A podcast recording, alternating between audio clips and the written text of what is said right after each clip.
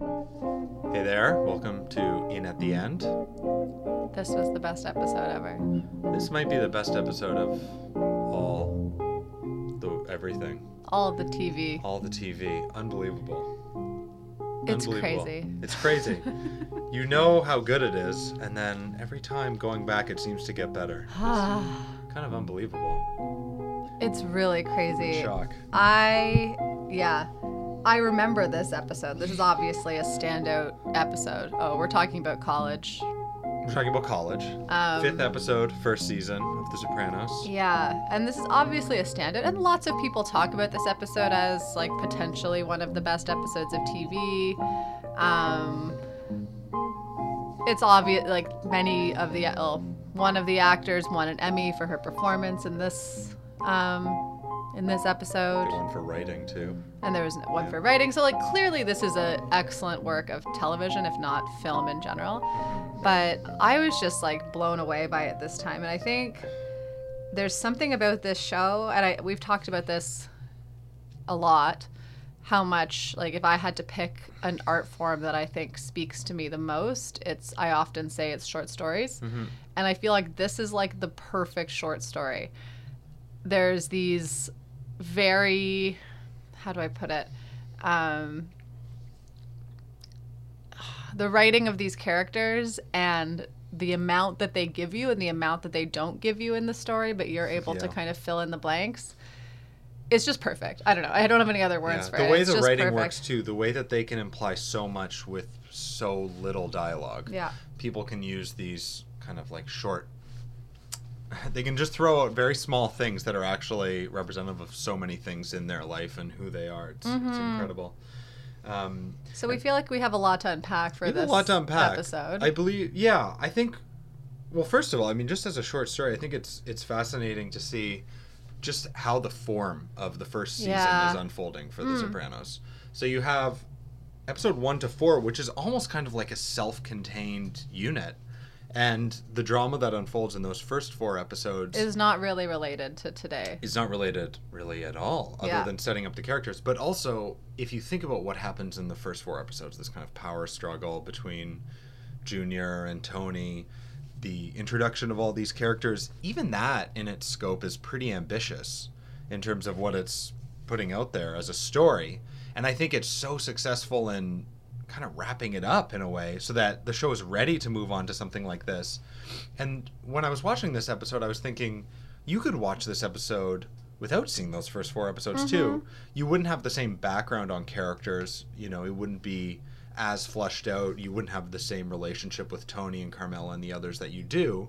But it would still work. It would still. It's still this kind of isolated story that is so strong that it could work on its own. Yeah, I like how it's also kind of punctuated. We have these multiple storylines that are only kind of marginally connected together by phone calls and by, of course, you know, parallels that could be drawn between the plots in each of these um, kind of sub stories, if you'll call it that. But we have these phone calls. Some of the phone calls are successful, right? Like we have a quick phone call to Irina, who's going crazy about her cousin. Her cousin, Yeah.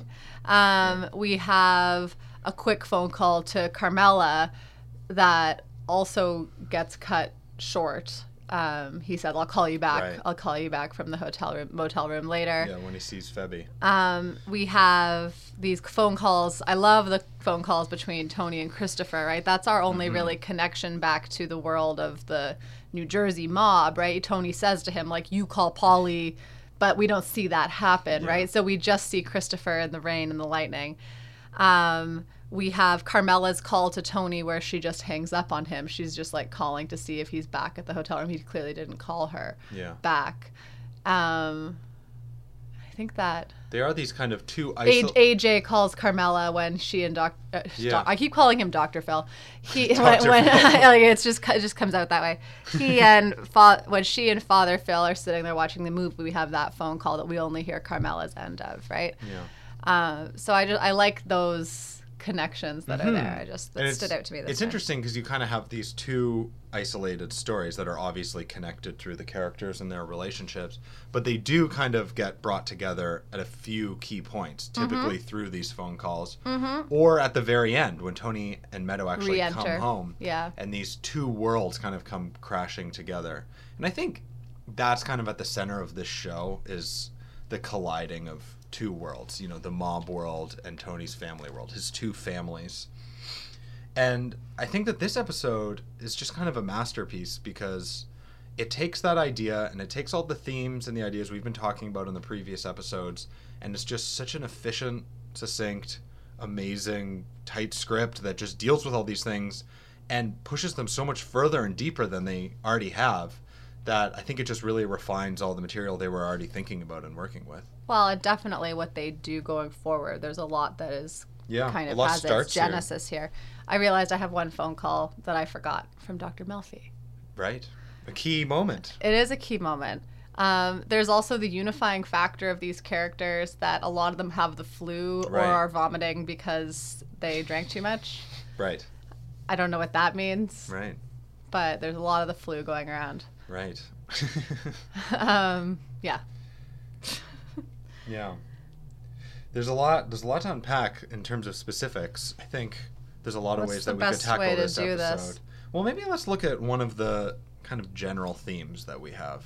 Okay. So, what's something that struck you that was of particular interest? Uh, I wanted to talk about the f- the filming in Okay. this episode. Yeah. I think that's important to start with, and that it calls it calls into you know conversation some of those key moments that I think we'll want to talk about because does. it's so powerful. I was so impressed by Allen Coulter, yeah. who comes back and directs more Sopranos. What else does he direct? He's You- done a lot. Sex in the City. He actually no, but but in terms of Sopranos oh. episodes. oh, I was just, you know, just trying to throw out some Sex in the City. Oh, I like Sex in the City.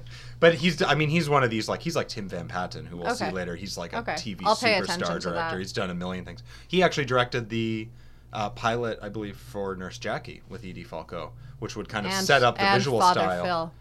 Right. Wow.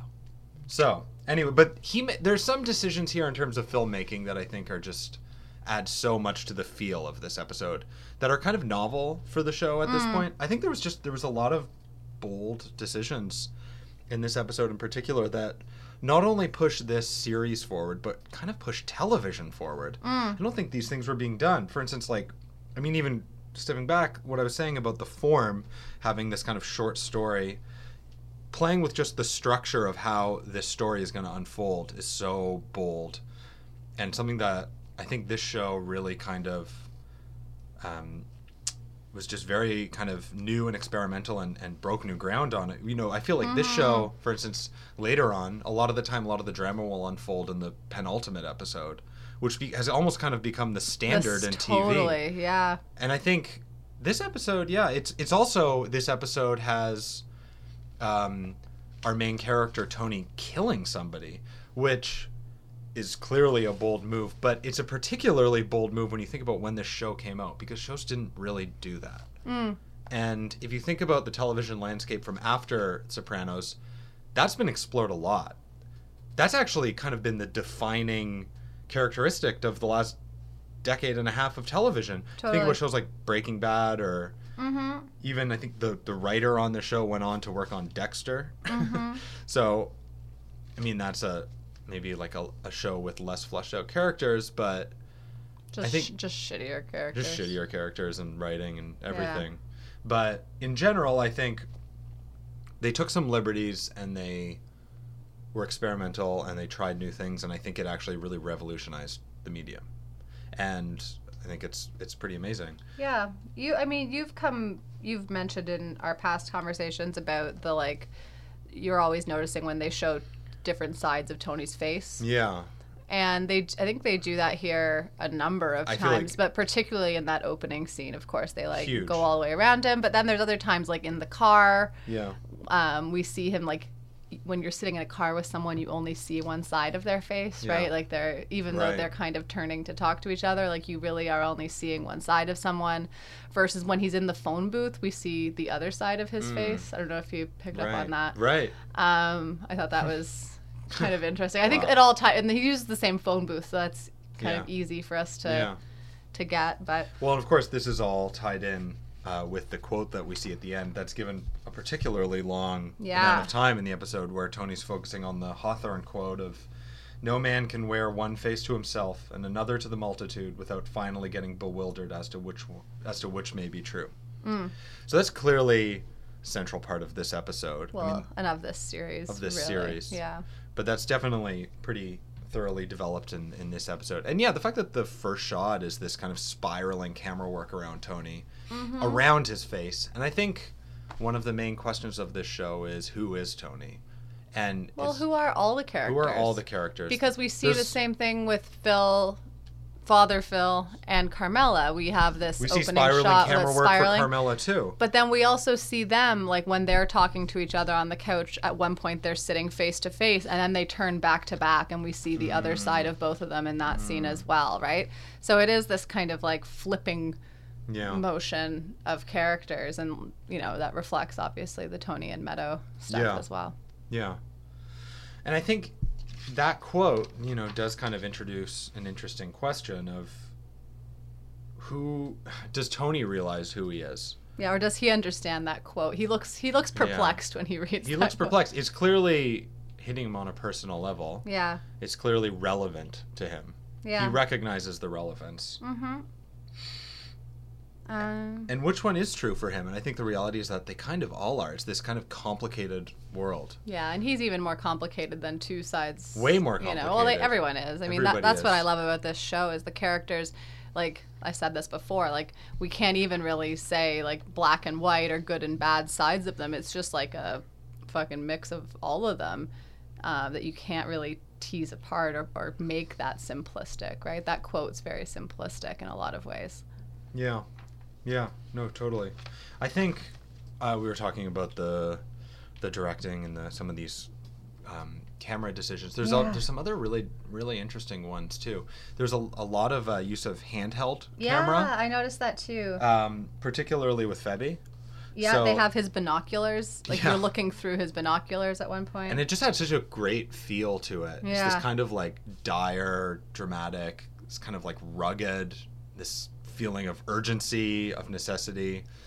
Um, yeah, just really, really kind of. And then they would contrast it with these like sweeping camera movements around the Soprano family. It was just, yeah. it really- Hmm. Except like I found like the other camera thing that I jotted down was when Father Phil is sick and he's going to the bathroom, they follow him with this like spinny like like tilty drunk camera and so that was like and it, that was kind of like the binoculars in some ways like they Yeah. were kind of like jo- like you were being jostled around Yeah. by it it was off-putting Totally.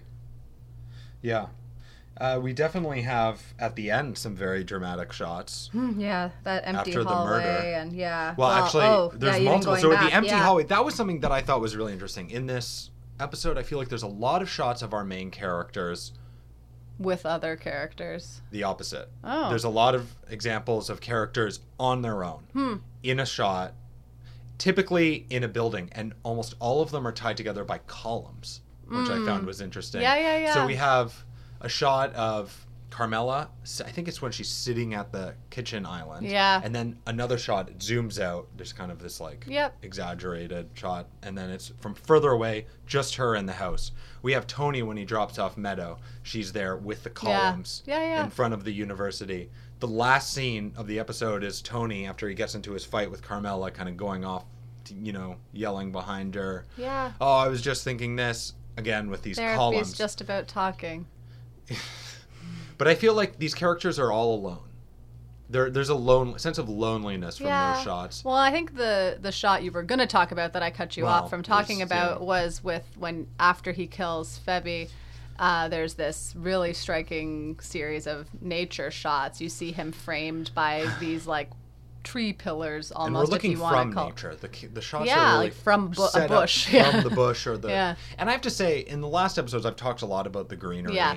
And that It's I'm really so- it really comes from this so much- episode yeah. is where I re- that really started to strike me, and I Yeah. started to look for that. Yeah, If I was looking from before, I probably wouldn't have noticed it as much. yeah, But this episode makes it such a clear symbol for me yeah. that I started noticing more the use of greenery, and I, I Yeah. think it's very deliberate. I think so too. I noticed it a lot of times also now that you've been talking about it. And the other thing that happens in this episode that I think we've brought up in past episodes already are shots looking up when he looks up Well- at those ducks slash geese Yeah, and then down and then down. because yeah. after the murder, and that was such a great shot. So we see we see the deer, which is why Yeah. he ends up coming out and ends Yeah. up being killed. Before actually he walks out of a trailer Yeah. with ducks in front of it. I know those wooden ducks. They're almost like totems or something at this point for my, these my characters. poppy used to make those. We used to have a bunch of those ducks.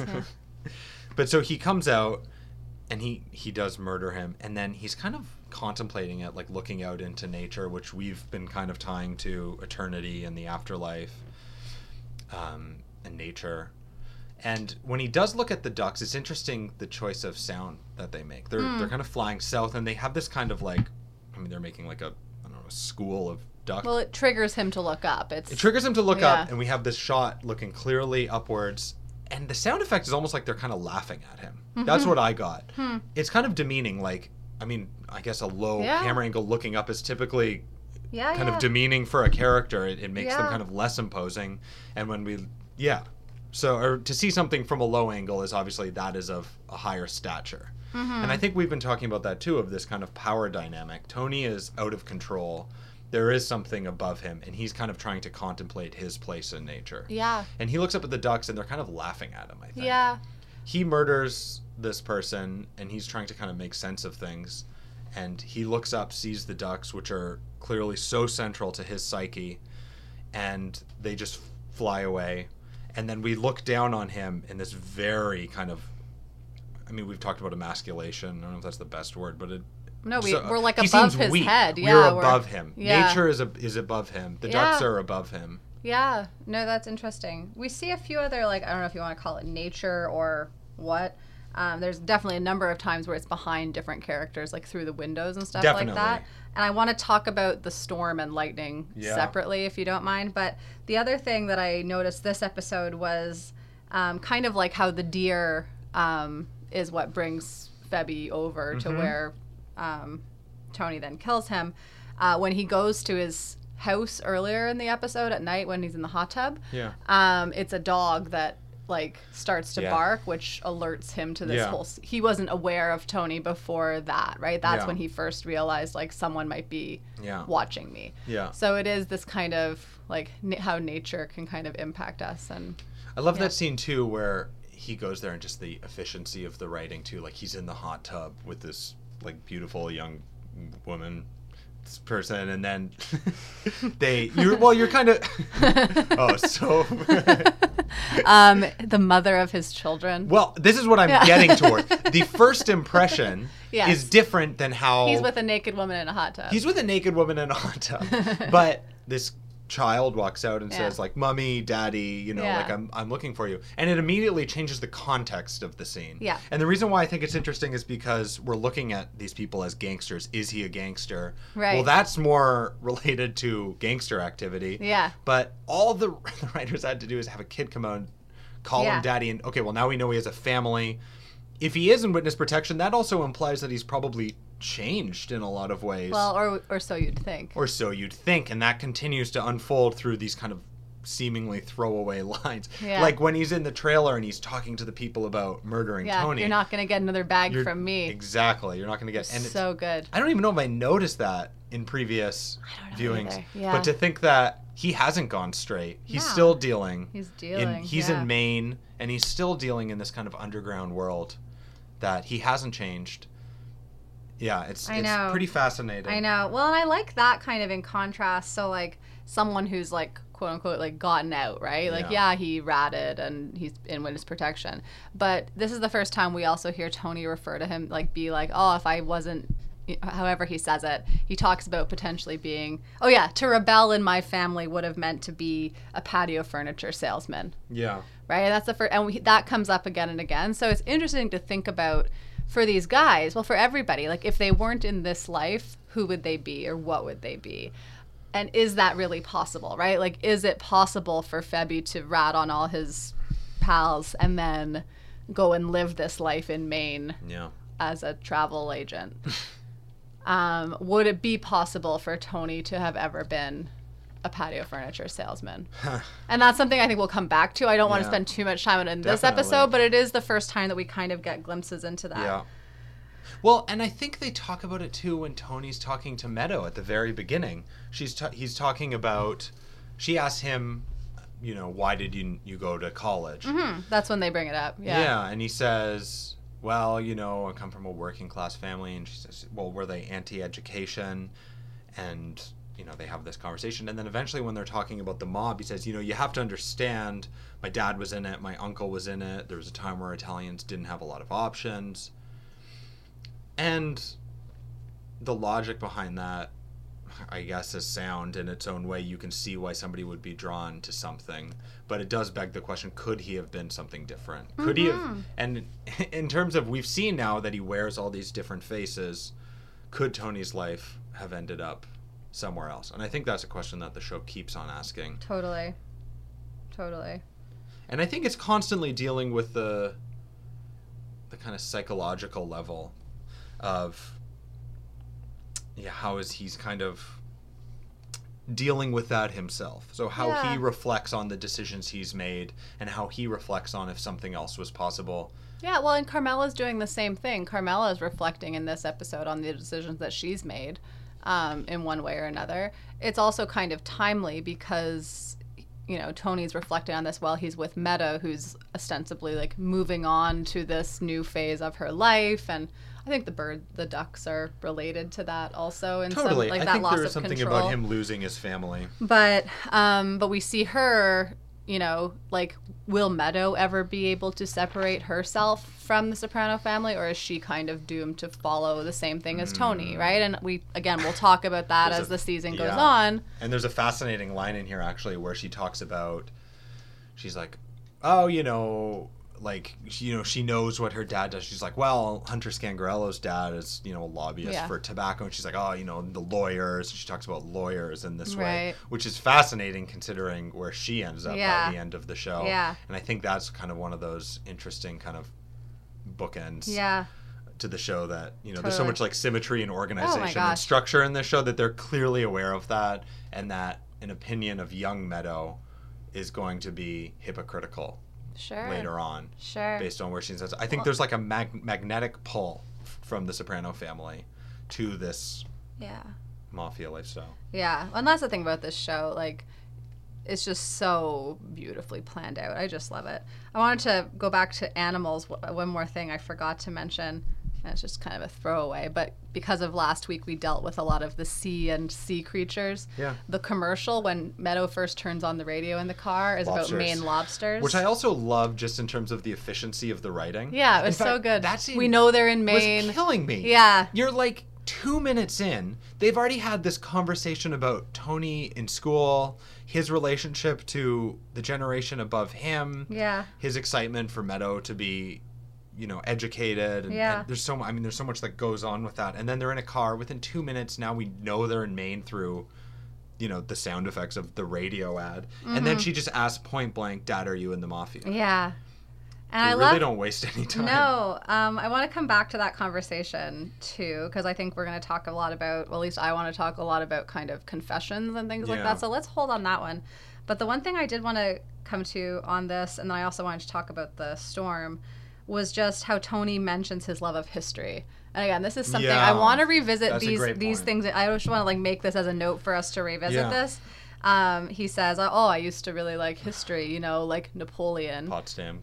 who we see yeah. well yeah we see napoleon come back right in some paintings um, the roman empire of course we've already seen references to the roman empire right we had that um, in the episode with the hasidic jewish um, father and son-in-law Yeah. and they say where are the romans now you're looking Yeah. at them right but when that comes back and we see imagery related to that and then yeah the potsdam conference Yeah. so anyway so i thought those were good But I think that really attention to. plays into the question of could Tony have been somebody else? Yeah. And in a lot of ways, he probably he could have been. I think yeah he has skills he has skills, he has interests, he's intelligent. Yeah. I mean, why not? Like, why couldn't he Hmm. have escaped this life? It could have been possible. I mean, it, there is this kind of magnetic pull, but he does have, you know, the interest and the aptitude and the ability to do other things. Yeah. anyways, the the last thing I wanted to talk about, in just in this kind of, we've, I mean, we've still gone all over the place, but just in terms of the filming and the structure of the story, I loved the contrast between the people at home in New Jersey and Tony and Meadow away in terms of this storm that was going on. Yeah. And I thought that there were so many great scenes and sounds that were so related to this. So we have, like, on many occasions with Christopher. Uh, behind Father Phil, behind Carmela, we have these flashes of lightning that kind of like illuminate them at Yeah. different times. I just thought it was like very powerful, but also very kind of like a like a murder mystery kind Right. of like there was this kind of like overdone effect of it too. Right. It was this like very crazy storm when Father Phil is standing in the um outside the door and the lightning's behind him. We just see his like Yeah. silhouette reflected. It, Yeah. it was all very like detective filmy. I, Totally. I I really liked it. I feel like he, And then- when he shows up, I never know what he looks like. I feel like he looks like some sort of like pizza delivery man or something. He does. Yeah, he's wearing that red, like K-way jacket or whatever. Um, but then, yeah, so we see this lightning. There's this storm going on, and we see Tony like kind of in this idyllic kind of natural environment, right? Like even when he's in the phone booth outside of the motel, Yeah. we see a lot of greenery behind him. It's sunny. He's lit so differently than those characters. But then the storm stops, and so it's like so notable in that scene that you were talking about the next morning when Carmela's sitting Mm-hmm. at her bench. There's no, it's silent. It's completely Mm-hmm. silent, and the whole time prior to that, we've had this like rain and thunder Yeah. and light. Well, lightning doesn't make a sound, but the, but you know the stormy sounds Yeah. going on. And so I just thought in terms of if we were going to like map out a plot structure, Mm. that's one of those I don't know how you would like I'm not knowledgeable enough about it, but that um like at, that's you know you'd think it would be kind of like after this climax that then things are quiet and we have this like resolution although things do come to like you know ahead in different ways Yeah. after that storm is over Yeah. um, and that's actually like then when the murder takes place and things Yeah. like that and when tony comes home but i just thought i just thought the whole structure of the story was just genius i'd love to actually like draw out a plot map of it Yeah. just to see that kind of like Yeah. um yeah like curvature of it if that's the Mhm. right thing or you know No, when, when you used to draw those like plot um, diagrams Yeah. in school Yeah. Yeah. Well, I think we've talked a lot about the storyline in Maine. yeah Maybe we should start visiting some of the things that are happening in New Jersey between Carmela and Father Phil. Yeah, I think it's related. Like, let's start there, but I think that will tie into some of the confession stuff in the other storyline as well. Yeah. Um, so I grew up Catholic, so a lot of this, some I had to explain to Alex in our viewing today that um, if you're a priest in the Catholic religion, you're celibate. Well, that was my question. Yeah. Yes, he asked. Yeah, asked. I a just needed to make sure. He had I to, thought, he I had to thought so, clarify. but I had to clarify. Um, and there's a lot in this show that that deals with religion, and we've already had access to churches and things like Mm-hmm. that. But this is our first. We this is the first time we meet Father Phil, right? well, no, we meet him in the Oh, that's pilot right. But it's not the same different actor. That's right. That's right. Okay, yeah. you got me. but he's back. but he's back, um, and he's just like in some ways he's I don't know like it. I can't really imagine having this like priest coming over to anybody's house and being so friendly. So in some ways, I'm like, what kind of priest is this guy really? um, but I think the like the show is really framed within this kind of Catholic guilt and Roman Catholic, if you want to call it that, kind of history. We see him. Um, well, my well, one of my favorite one of my favorite parts of the scene, right? They go, they have this whole night, right? He arrives wearing this, like we said, this like pizza delivery guy outfit, and Carmela's taking off his jacket Yeah. for him. His collar is still intact, right? Right. Priests wear these collars that are Mm-hmm. have that white piece in front. Um, and then by the end of the night, his collar, well, even when Carmela's giving her confession, right? Already his collar is askew. His, like, one of the ends of Mm-hmm. it is out. We see Carmela kind of fixing the draping that he was wearing Yep. over him because that was also a little bit messed up. Um, he, dr- he chugs all that holy wine Yep. um, which probably wouldn't sit well because that stuff's not as good as the Chianti that he was drinking earlier in the night. Um, And he mentions things. He mentions things like how like Tony's afraid of fire, and so that's good. You know, it'll keep him out of hell or whatever. He brings her a book. I, I didn't catch like what book it is that he brings her, but he in it it Right. seemed there seems to be both Buddhism and Islam, Right. and he starts to kind of talk about it, but then he's like, "But this Chianti though." Yeah. S- right.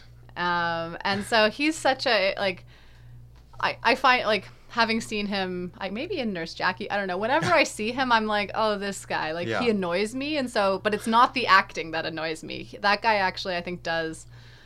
He's just like an annoying character. So this is the first time where I've actually had a very strong opinion on what the intention Mm. of that entire dynamic is and what and who Father Phil is. And I really think that he just kind of represents hypocrisy. mm-hmm.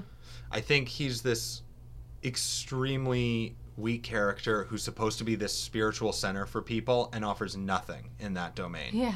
And I think it's interesting. I think part of the reason why I brought up that he comes like dressed up like a pizza delivery man throughout the entire episode, he's gradually like losing layers of of clothing. They're kind of peeling away. And, Mm. And, what we're left with is, is he's wearing this white t-shirt. It's almost stained. And Yeah. that's kind of how he leaves. So I feel like there's like this kind of facade of spiritual mm, like a knowledge. guide. He's uh, a guide. yeah. He's in touch with the spiritual domain. He's maybe what Tony needs. He's what Carmela needs. But throughout the course of the episode, when I started analyzing what he's putting out there and what Carmela is putting out there, Carmela was putting out some very deep reflections, and she was really reflecting and offering judgment on her choices and her life in a very uh, reflective kind of Yeah, she said honest way. I've forsaken what is right for what is easy. I have allowed evil into the house. Yeah. Um, around her children, or like for her children, for having a nice house, for having a nice money, for having money. But she's very ashamed of this, and Yeah. that's how she puts it, which was like very deep. She hasn't confessed. I love when she's when he. I'm sorry, I cut you off, but No. I love when she was like, "It's been." Four weeks since my last confession, and then she's like, "No, that's a lie." Like, and then She's she's like, "I haven't been to confession in 20 years," and she was. She was really putting her whole self out there in a lot of ways, and all he really had to offer was. Well, you must repent. You must Love. renounce all these accents. Like it's all love. Yeah, exactly. he talks about so where that ends up is he starts talking about change through love Mm-hmm. and i think that his responses and his answers are so hollow in terms of these ideas of principles Yeah, well, it doesn't tell her how to do these things, right? Like there are all these kind of like loosey goosey things Yeah. that we like a- can yeah just spout out. actually the change through love comes when he when carmela brings up these rather insightful deep questions she says well where's the justice in the sun rises on Mm. the unjust and the just alike and he says it's about love and what does that mean No, i feel like there's like a nothing. meaningless to everything that he puts out and the way that i feel like he interacts with carmela is really interesting too i actually loved the actor's um, portrayal of the character this time it is mhm. annoying i don't i don't like him as a character but no, I know.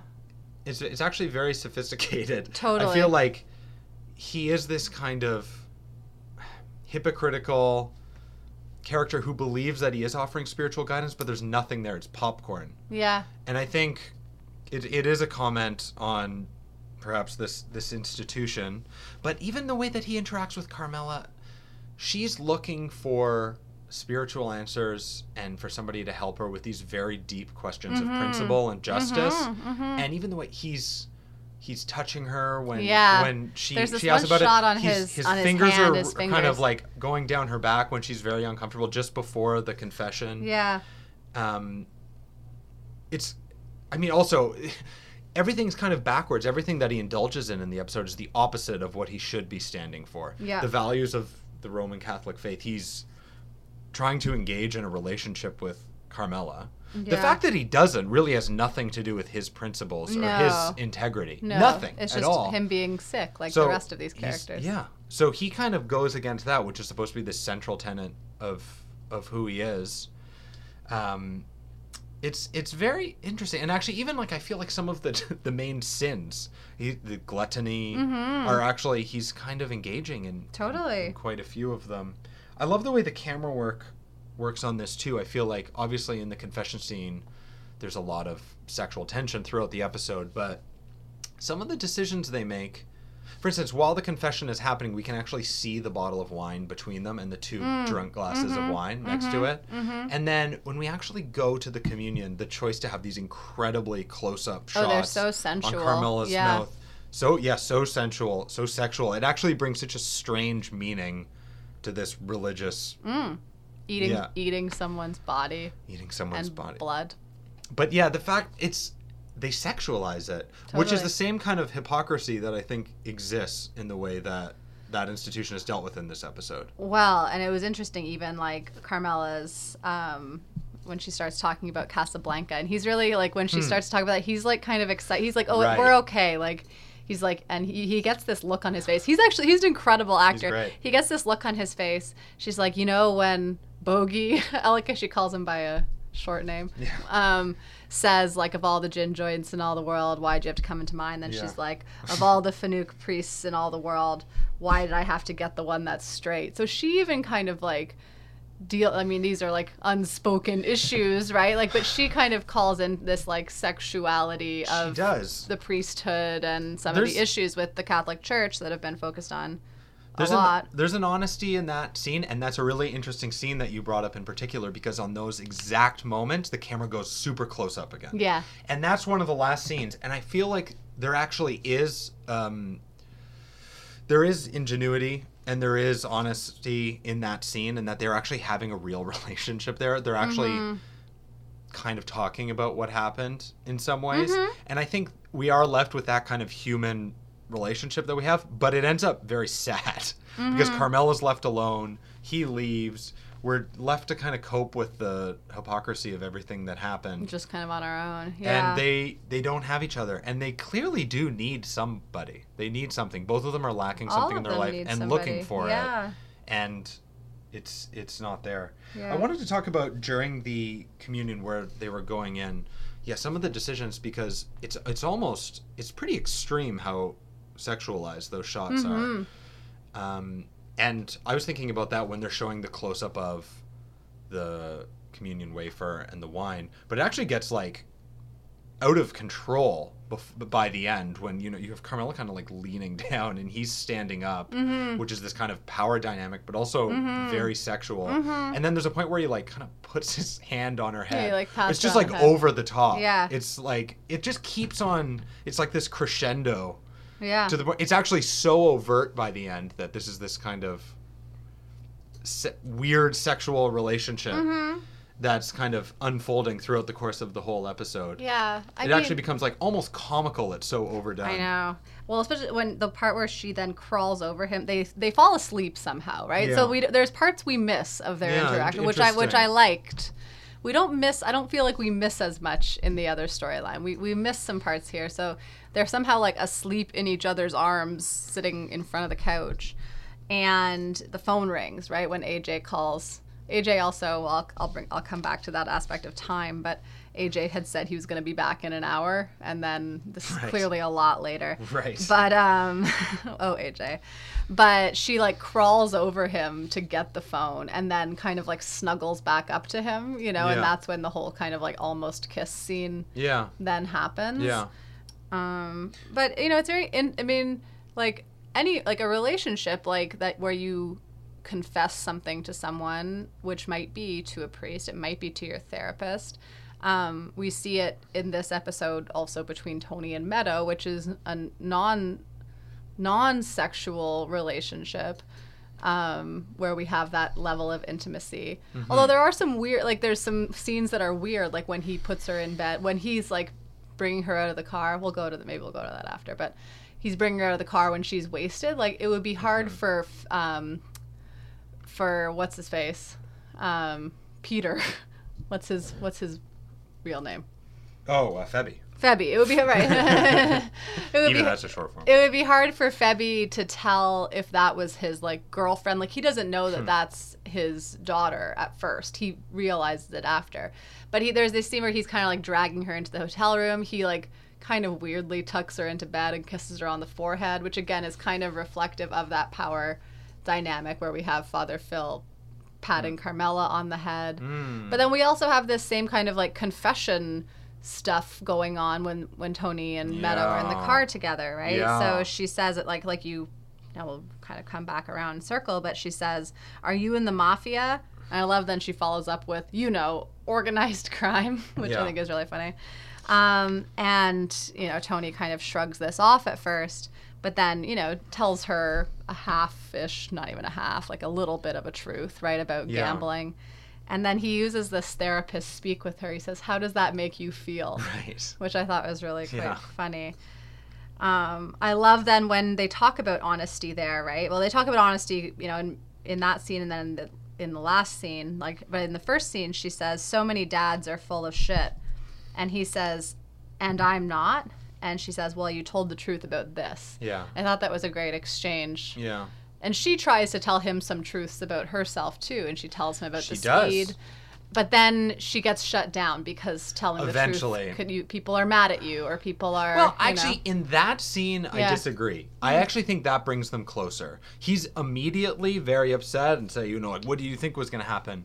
But he, he does appreciate that she said it, and I actually think that shows a lot of integrity on Mm-hmm. her part, and it does kind of bring them together, and they are actually communicating, and it's actually one of the rare examples of honesty between members of that family in the entire show. Totally. But I think by the end of the episode, it's a very bleak, it's a very bleak world in Soprano World, and I think it actually ends up coming to a place where the honesty does dry out. Yeah, and there's well, that last says- scene. They're in the car "You're again. being honest it's with me, bookended. right? You're being honest with me, right? She says, we have that kind of relationship. You said. hmm And I think there's like one of those scenes where you know we're supposed to see an actor change in a moment and see it Mm-hmm. on their face, and and Meadow has that. Yeah. You know, we're supposed to see.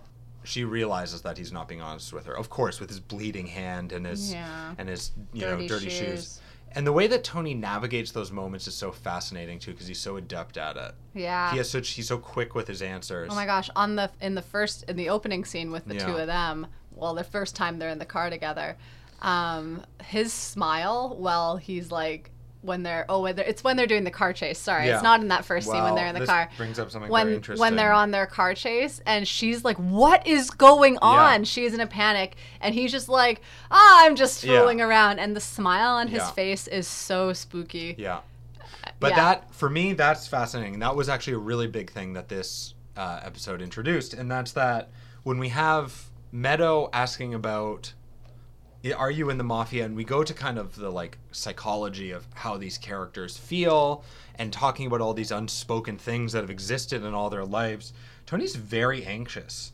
And the way that he looks in that first scene, um, it kind of almost looks like he's going to have a panic attack at first. He mm. doesn't know how to deal with it. And he's mm. definitely, in terms of the power dynamic, on the kind of defensive lower end. I mean, mm-hmm. Meadow is definitely more in control and more kind of interested in the outcome of that conversation.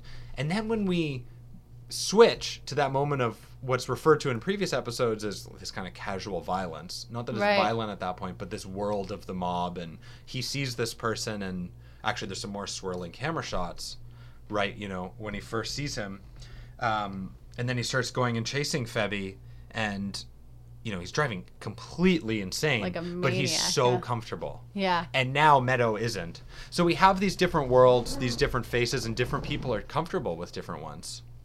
And I think it's just it's fascinating to see the way that Tony changes and he's comfortable in some situations and not in others. Yeah. And typically when he's talking about his feelings or the realities of what he does or he has to come to grips with you know the principles of, of his life he's very uncomfortable Yeah, I don't know. I I felt like that also maybe that casual violence, like when Meadow does tell him about the speed thing, right?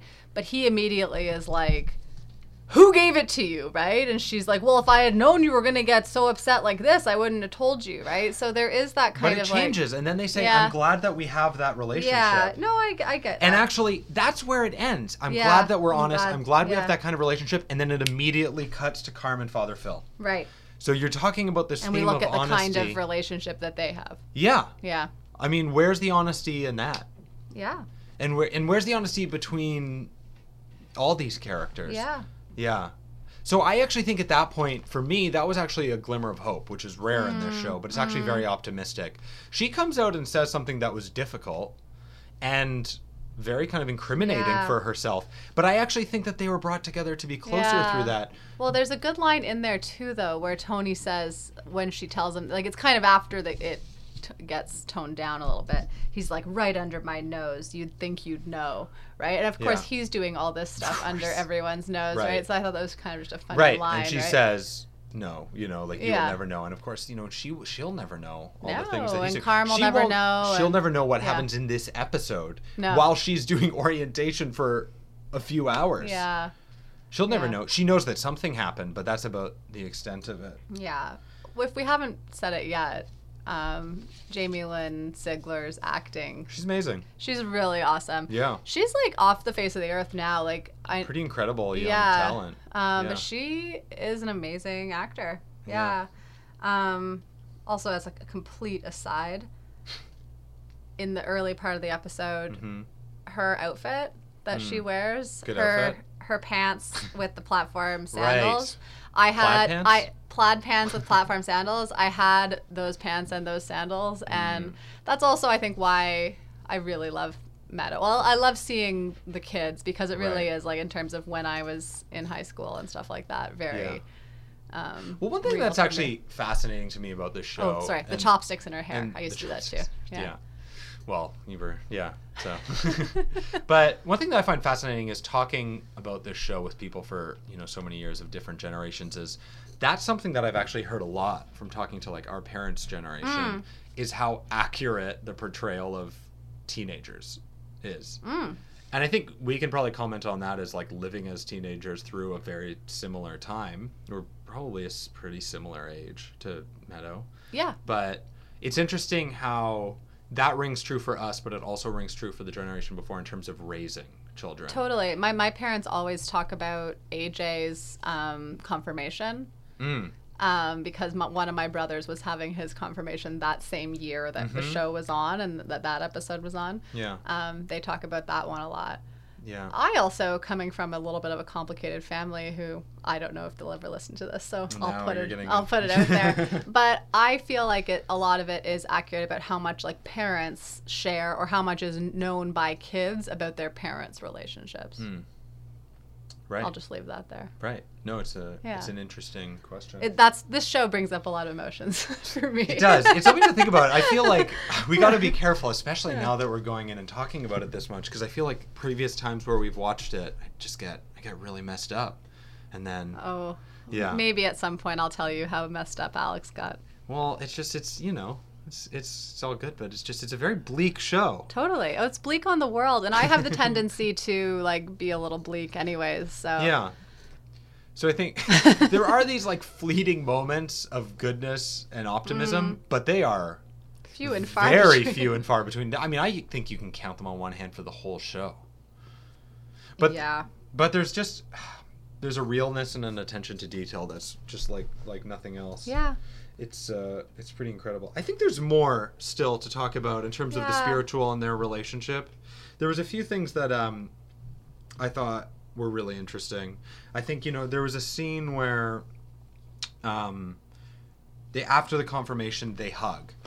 the sorry after the Phil- communion, The, what did I say? The No. confirmation. Yeah, so when Carmela turned 13. Yeah, no, it's okay. Okay, no. I, I'm your resident. This is good. You're a Catholic resident Roman Catholic expert. expert. Okay. I'm not very knowledgeable. Hmm. After the Communion. communion, I didn't want to miss it. There was again. confession and communion in this episode. Wait. We're talking about the confession, though. Confession. No, no, I am talking. Okay, confession. I don't know, I'm all over the place, but What are you talking about? after the confession with Carmela and Father Phil, Yeah. there's a scene where they hug. That was after the communion. Okay, He gets down then on her level. that's right. Okay, And confession and communion is very confusing to is. my And half Jewish self. yeah. half Jewish, half Anglican self. Okay, well, afterwards, yes. when they hug, Phil seems very happy. I feel like he feels Mm. like he's accomplished something and something has changed. Mm. And actually, what Carmela does is fascinating. She actually adjusts his collar, which is yeah of so that there's a there on one side of these i think they're called mantles so what they wear what priests wear Yeah. around their neck and this it was kind of like crumpled within his collar, but one side of it actually had a cross that was should have been visible, right? And so she changes it to show Yeah. the cross side, Yeah. versus it being all kind of like crumpled up in his. I think Carmela actually is. It's fascinating. I think she has a lot of integrity that comes through in this episode, Hmm. and she's searching for answers to some pretty deep questions, Hmm. and she is looking for goodness, and there is a lot of good in her. Mm-hmm. The thing about this show is that she's placed in this world where everything around her is so hypocritical, so toxic, so destructive. She's kind of constantly brought out of that. She doesn't have a good spiritual guide. No. She there's nobody. well, don't- even the advice she's given in this well, it's horrible. episode is horrible, that's and, and so she says, like, she's like, "Well, I do love Tony." I I, think, like, and she's like just trying to be like, "Well, and that's why I was saying everything about Phil is lacking in integrity. Yeah. You know, he goes to kiss Carmela, and I th- I feel like even his image is uh is is kind of like a representation of his hypocrisy. He's kind of wearing this like short sleeve black shirt. It's like kind of like. That's a priesty uniform. All of, I, I, I don't know, know, my it's okay. but still, I feel like he's unraveling. His clothes are kind of falling off, Yeah. regardless of whether or not. at least his the religious elements of The religious element is off, like yeah. this kind of like very d- delicate, fragile exterior that just kind of falls off in a night. Yeah. And I think that he's just kind of he's the embodiment of a mockery of the values he's supposed to Yeah. hold. He's also a guy, like, and so in some ways, like I've always kind of, some in some ways, kind of felt for priests in Mhm. that, like, you know, in terms of intimacy, like they're really meant to have this intimate connection with God. He doesn't seem to have that great of a hold on it, um, and so no wonder he's looking for intimacy with somebody else, you know. So I kind of, even though he's very annoying and obviously like not a good spiritual guide or maybe even like not a very good person because he's Yeah. taking advantage of someone who Yeah. he's in a power there's a power dynamic between a priest and anybody Yeah. um, but at the same time like you kind of feel for him he's this dude who likes movies and is really hungry all the time I can kind of. i kind of kinda like it. i mean like you're I actually like feel very. yeah. If there's one character I feel like I have a Yeah. connection to, is the guy who's hungry and likes movies. yeah and he falls asleep at someone's house I do have to like to fall asleep too. Yeah.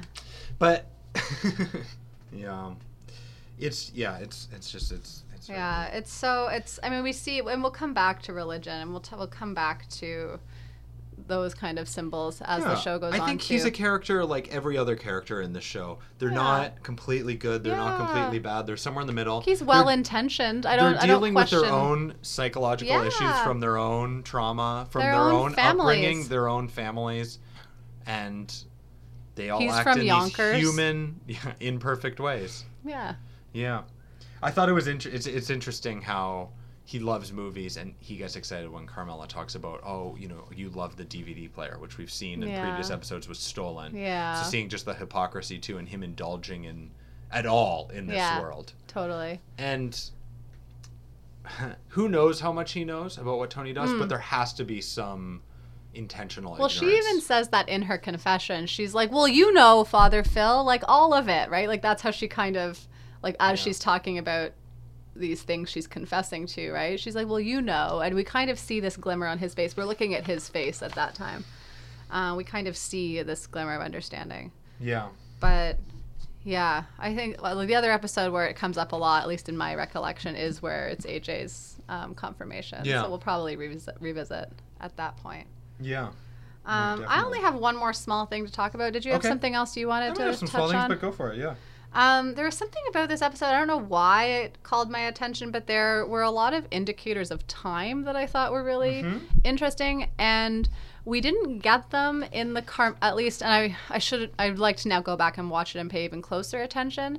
But the doc. The, Father Phil, not Dr. Phil. the Father Phil and Carmela storyline we kind of don't have what sense of what time it is like and again because we Mhm. missed that scene where they fall asleep and aj telephones and it just seemed like time really is this strange entity there but in meadow and tony land we focus in on clocks a lot like so when he goes to Mm. um uh Febby's office. We see the clock there twice in his office when Tony's looking in the window and then when he's in his own office.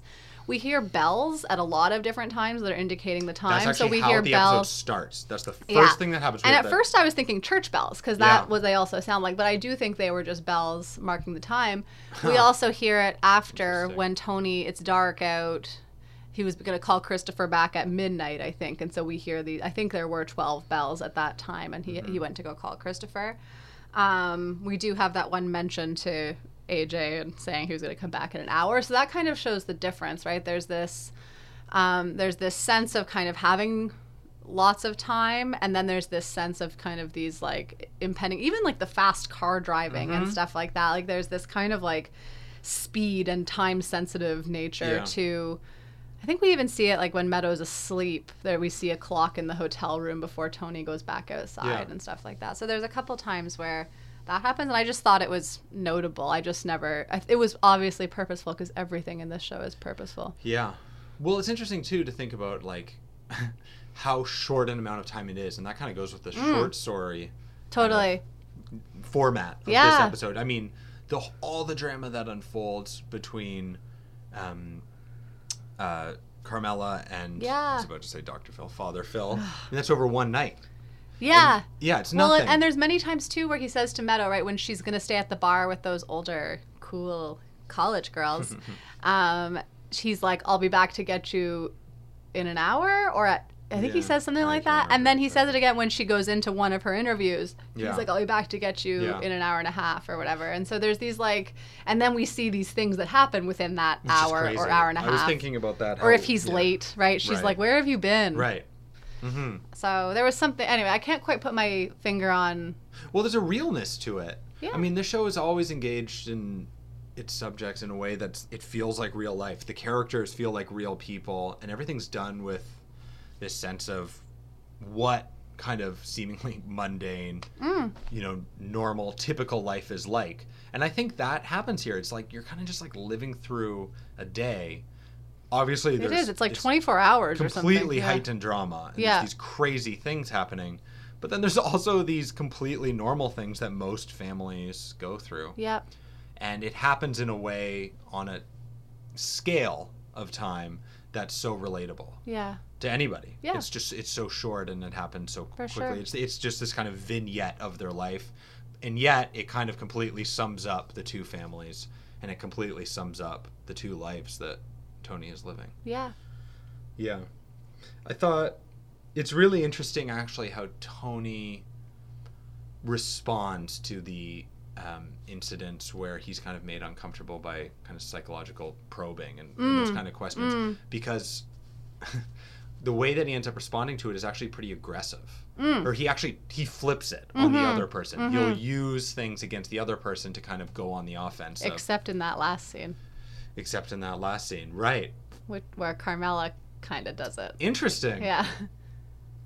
Huh. She does it. She's so cold when she does it so too. cold, and especially the, when they come back, it's so civil and seemingly normal. Yeah, he so kisses. nice. He kisses her hello, and they. and there's so much underneath the surface. He's just killed somebody, yeah, just murdered, yeah, and he comes back and he just talks about you know there's apple juice in the fridge, and you know, and she has all these you know all this drama of her own life, yeah, and just finding out you know about something that she thinks that she's that he's cheating on her, that he's being unfaithful, and that their marriage is falling apart, yeah. and she's just gone through But this. she lets him go on. and it's just completely normal. Yeah, So yeah, this, this show engages with that kind of like hiding of what's really going Mm, on very mm. well.